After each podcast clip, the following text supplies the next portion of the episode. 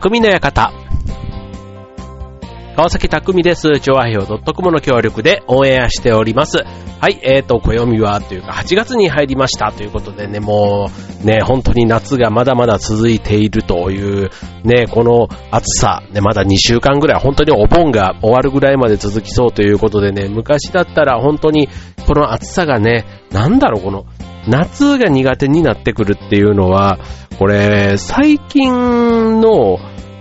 どうですなんか若い人たちね、僕もそれこそ10代20代の頃って言ったらね、冬よりは夏が好きみたいな。で、夏になったら海に行くとかね、なんかそういうのが定番だったですけど、今はなんか海より山だなとかね、あとね、水辺もね、やっぱ海より川かなみたいな感じで、なんか月並みに別にその若者とかね、一般的なこの海離れが進んでるなんていう中でも、まあ別にそこに乗ったわけではないんですけど、なんか最近ね、本当に海に行って焼くみたいなことを、まあね、やっぱりこ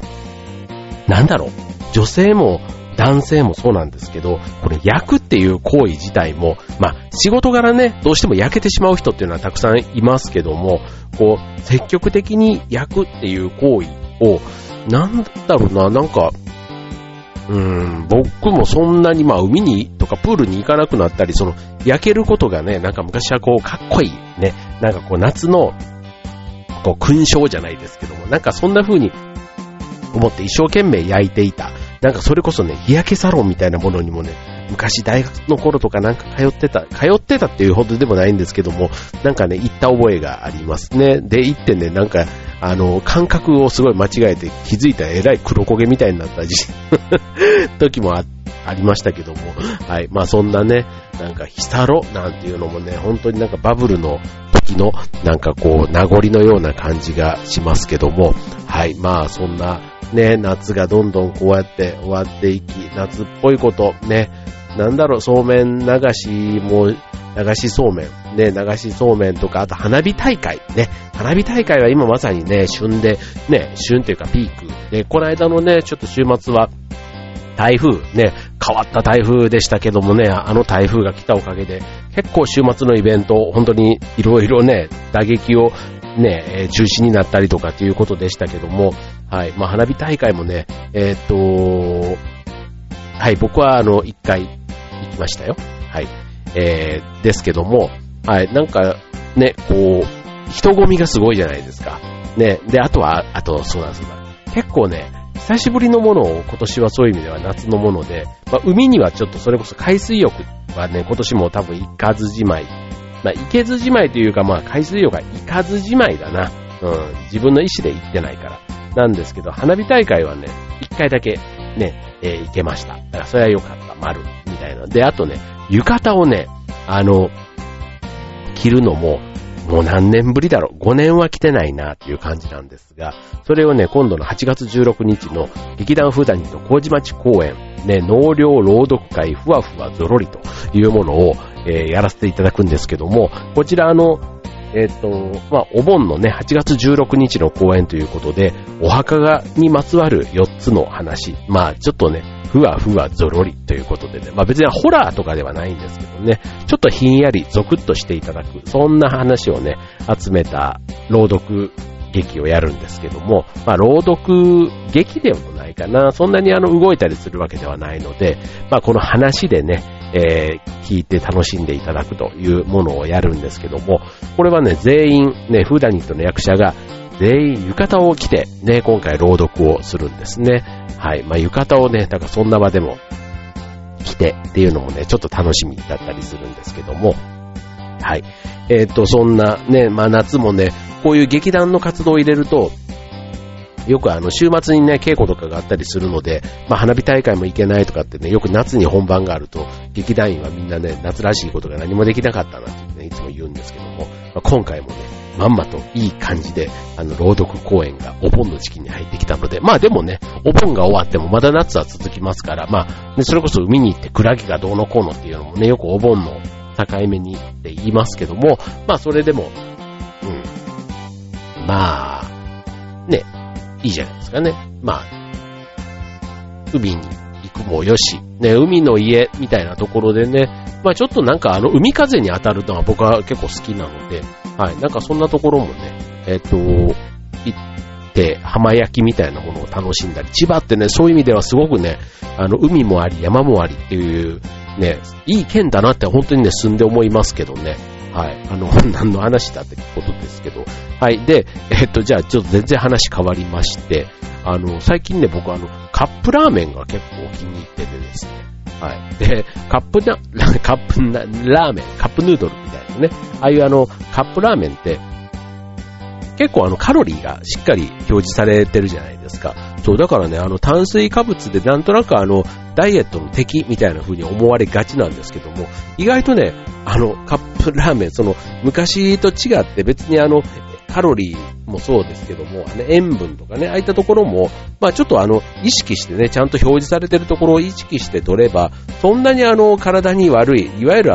お菓子とかのね、間食みたいなのって中身によくなりがちなんですが、そうでもないということで、結構会社でもね、なんか、お昼にそれだけを食べる人なんていうのもいたりするんですけども、全然なんか不健康というよりはむしろ、なんか一食ぐらいこういうのでちゃんとカロリーをコントロールしてやってるといいよなんて言ってる人もいてですね、あ、そっか、でなんかカップラーメンもね、なんかついつい間食に近い、なんかプラスアルファで食べちゃう。だからダイエットの敵みたいなイメージがどうしてもね、なんか僕はあって、一時期全然食べてなかったんですけど、最近はね、ちょっとそういう一食として食べるっていうことはやっぱりなかなかできないんですけど、なんかね、休みの日とか、ね、ちょっと小腹が空いたな、みたいな。まあ、ちょっとね、そんな感じで食べちゃうからまた太る原因とかになってね、まあ、ちょっと、遠ざけないとって思っちゃったりもするんですけども、そう、でもカップラーメン、うん、やっぱりね、最近というか、もうすごいですよね、進化が。ね。まあ、定番のカップヌードルみたいなとか、どん兵衛とか、ね、ああいったものもやっぱり久しぶりに食べたら美味しいなと思いますし、それ以外のかなり進化した、ね、カップラーメン事情、ね、今日は、ご紹介できたらなと思います。今日のテーマは、カップラーメン。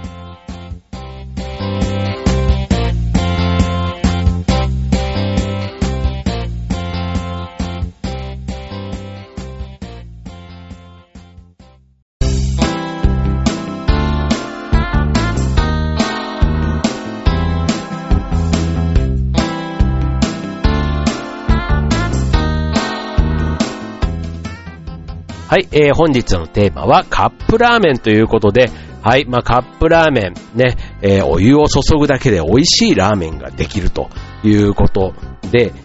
まあインスタントラーメンなんていうことで言われたり、あとは非常食とかでね、備蓄品としてね、家庭用とかだったりするとね、ちょっと蓄えたり、あとは山登山とか行った時にね、そういった時の一食分としてね、手軽に美味しいラーメンが食べられる。あとラーメンってね、結構日本の文化として世界にすごく認知されてますけども、ね、なんか中国のイメージがすごく、元々はね、中国何千年の歴史みたいなね、3000年でいいのかな、そう。4000年か、中国4000年の歴史がある中でラーメンってね、結構なんか中国のイメージがラーメンマンとかね、それが古いけど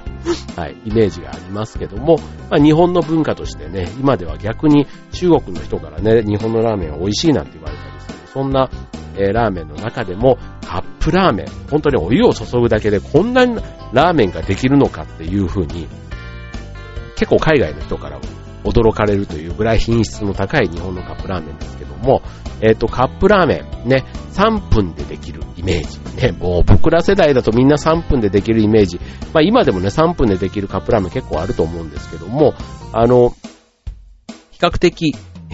知れ渡ってる不動のルールっていうんですかね、はい、っていうのが3分っていうところかなと思うんですが、とはいえ近年カップラーメンの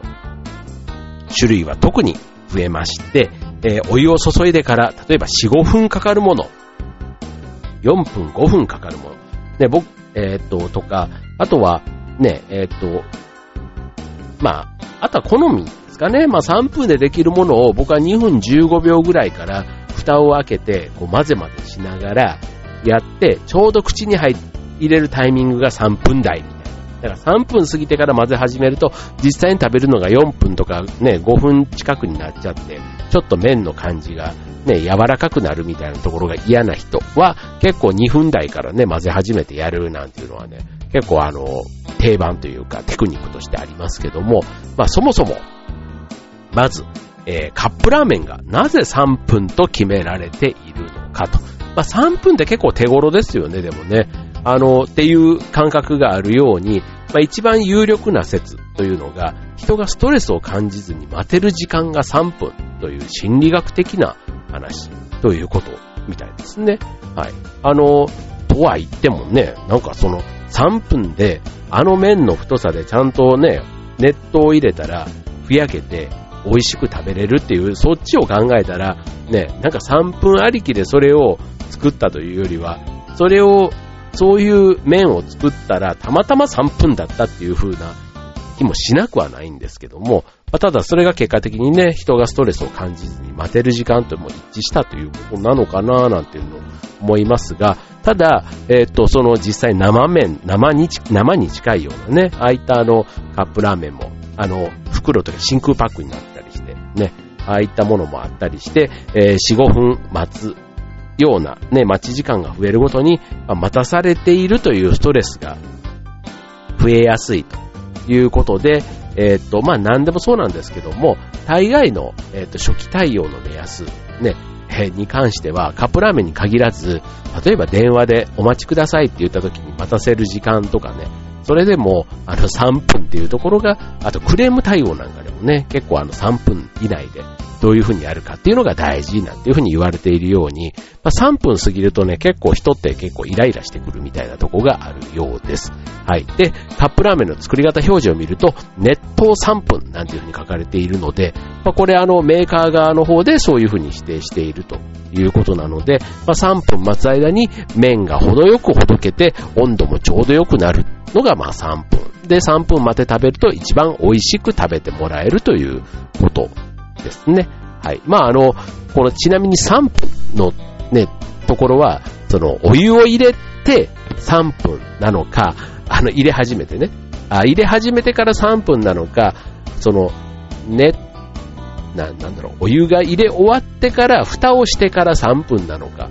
っていう、ね、いろんな考えはあるんですけども、基本的にはお湯が入れ終わってから、だから一番最初の、そこにお湯が溜まり始めてから3分ではなくて、ね、必要なところまで、線のところまでお湯を注いでから3分。だからまあ、蓋をしてから3分っていうふうに思った方がいいのかなというところですね。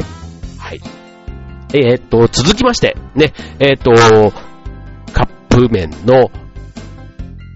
こと、カップラーメンのはい、続いては、4分や5分のカップ麺にはどのような種類があるのかを次のコーナーでお話しします。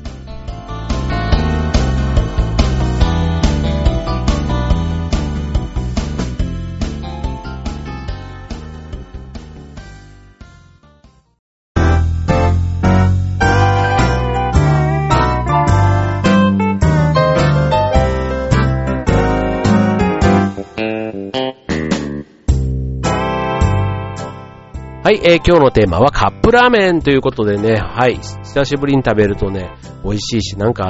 外でとかでね、あと寒い日とかに食べるとね、ほんとね、湯気とね、なんか、あったかい気持ちにもなる、そんな思い出、ないですか？僕、ありますよ、ちっちゃい頃とかね、なんか外でね、ほんとにチキンラーメ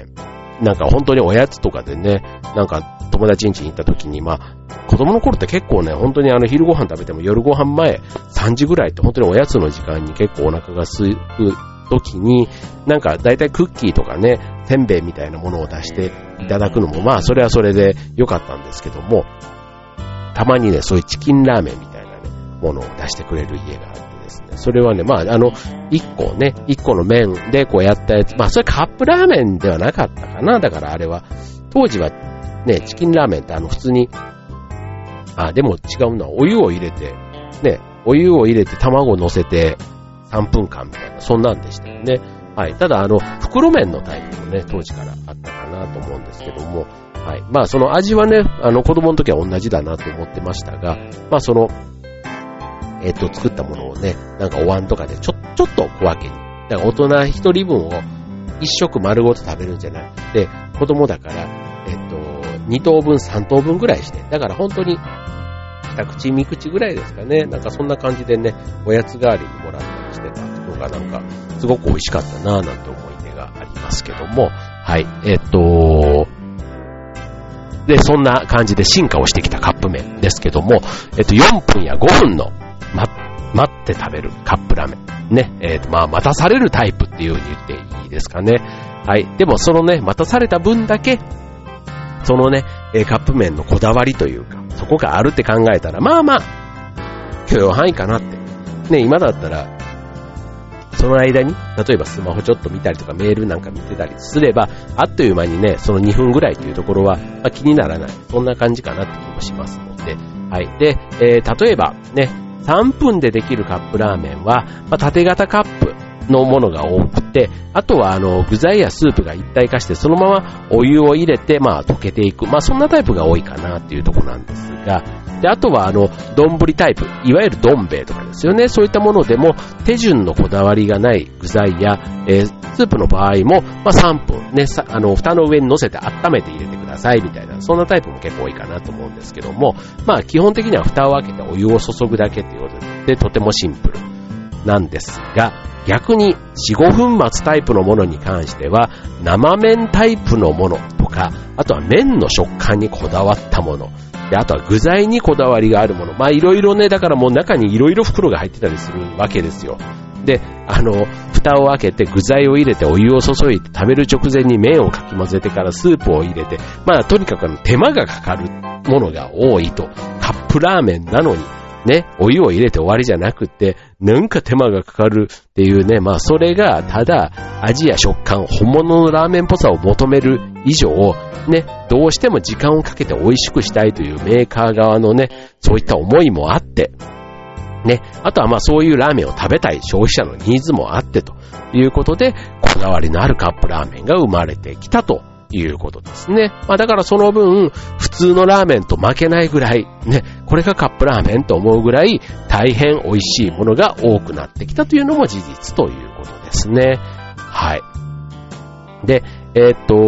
まあこのね、ラーメン、ね、美味しいものを食べたいなら、例えば行列とかでね、1時間待ちとかね、そういうのってあるじゃないですか。いわゆる巷の人気店だったりすると、だから美味しいものを食べるためにね、腹が減っているのに待つことができるっていうのが、これ日本人すごいなって僕は思うんですよね。まあ日本人で、僕も日本人ですけども、もうね、空腹で例えばね、12時に並んで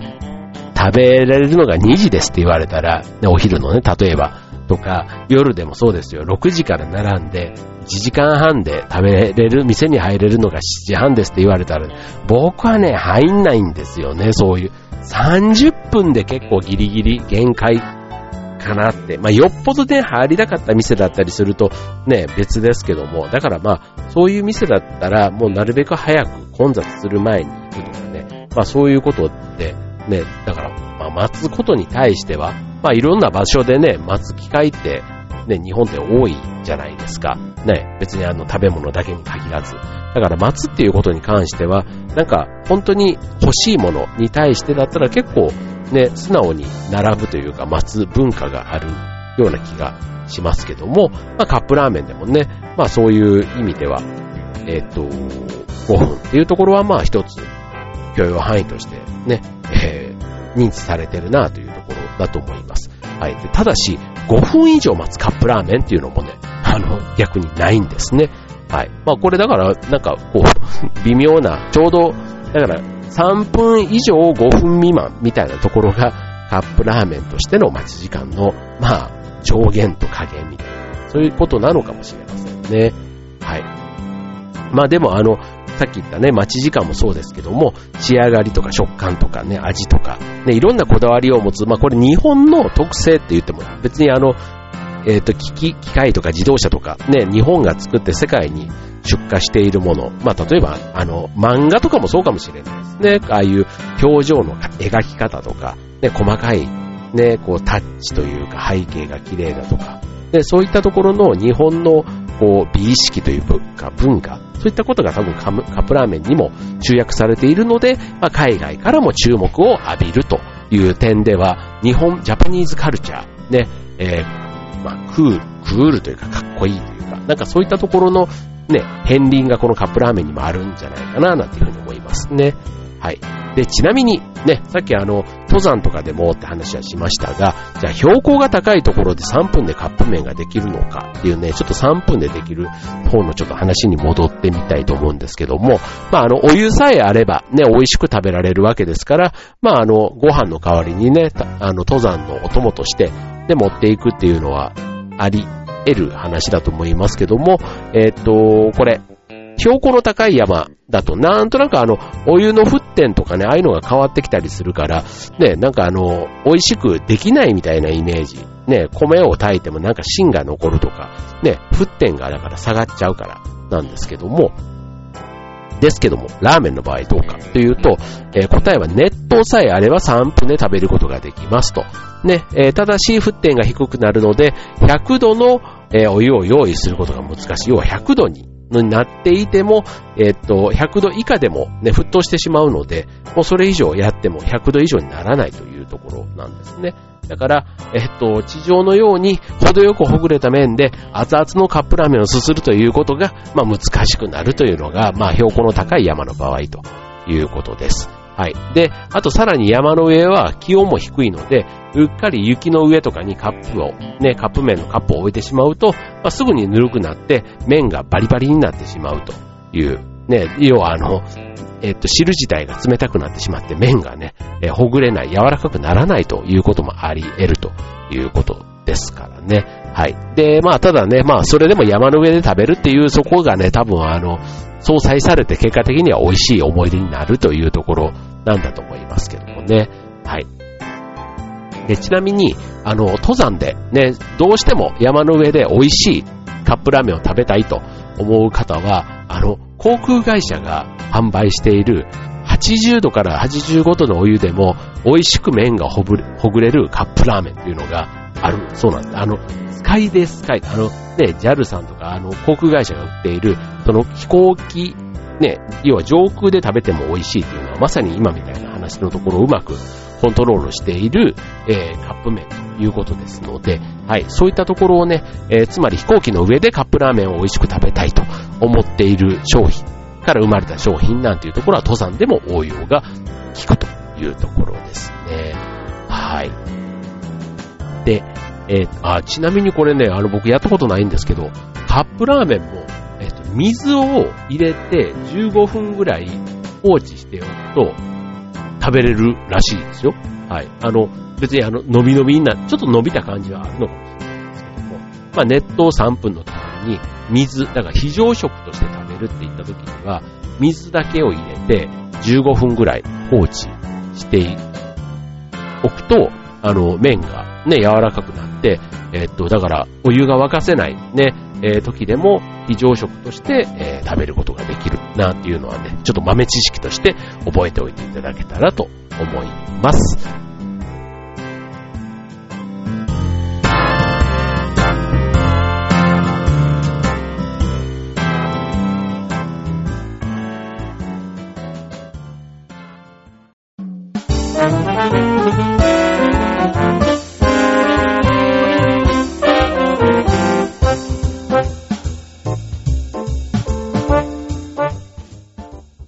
はい、今日のテーマはカップラーメンテーマにお送りいたしましたね。カップラーメン本当にいろんなお菓子とかと一緒でね、結構癖になるというか、種類もたくさんあるので、ついつい手が出ちゃうね。最近僕は本当に備蓄というか、ストックいつか食べれたらなと思ったりして、なんかご当地ものだとかね、結構新商品もコロコロコンビニも出てきたりするので、まあなんかそれでね、まあ定番の味のもの、ね、味噌だ、醤油だ、ね、塩だ、豚骨だっていうのをね、考えたら、これがそれぞれのメーカーごとにとか、いろんな特色がこう、そこに担々麺とかね、あとそこにうどんとかそばとか、そんなシリーズまで入れ始めたら、まあまあ飽きずにね、結構そんなにまあ人から見るとね、カップラーメンばっかり昼間吸ってたりするとなんか気の毒なイメージをね、昔からこう見られたりというかあるんですけども、いやいやいやってなんかちゃんとね、そこにこう自分なりのこだわりがあってというか、ね、カップラーメンもそうやってある意味日本のね、ジャパニーズカルチャーの代表というふうにも言える、食べ物かなと思いますし、しかもね、高いところで登山行っても食べれるし、非常食としても役に立つ。ね、あとは、なんでしょう。なんかそういった意味ではね、あと食べ方というか、ね、そういう3分から5分の、ね、その間にある、いろんなメーカー側の、ね、作った側の思いというか、なんかそんなのもね、新商品と共に、あとはなんかメーカーのホームページなんかも見るとね、開発秘話みたいな、もう本当ね、最近そういうホームページが進歩したことによって、メーカーとかのね、そういったところの声みたいなのも知ってみると、意外とね、なんか普通にスーパーに並んでね、パッケージに書いてあるその宣伝文句だけを見て食べるよりは、なんかちょっと一味も二味もね、なんかそういううんちくみたいなのを知ってカップラーメンを食べるってね、あんまりないと思うんですけども、はい、そんなのもね、あと歴史があるものをね、さっきのどん兵衛とかカップヌードルみたいなのもね、歴史がある分だけホームページなんかも見るとね、結構充実してるんですよね。で、こんなどん兵衛あったんだ、っていうかこんなカップヌードルあったんだとか、ね、あと世界のカップヌードル事情とかね、結構博物館とかね、ああいったものがあるカップラーメンってカップヌードルってそうじゃないですか、日清さんがやっている。なので、ああいったものなんかもね、ちょっと自分の、まあ、興味があるというか、ね、ところで、ちょっと首突っ込んでみると、意外と世界が広がるきっかけにもなるのかなということで、最後はちょっと大きな話ね、そう、カップヌードルって言ったらね、トムヤンくんとか、あれなんか本当に出た時は、ね、すぐ完売になって、ね、それをね、こう初めて食べたらというか、ね、すごいもう品薄になった時なんかは結構それをね、食べた人が結構、SNS とかにもアップしたりして結構羨ましいなぁなんて思ったりしたもんですけども、最近は売ってんのかな、あんまり見なくなりましたけどね。はい、ということでね、たかがカップラーメン、されどカップラーメン、ね、何事でもね、突き詰めればなんか話というかね、ドラマがあるような、そんな気がします。はい、ということで、まだまだね、8月に入ってからも暑い夏が続きます。体調管理気をつけて楽しい夏をお過ごしください。匠の館、ここまで。バイバーイ。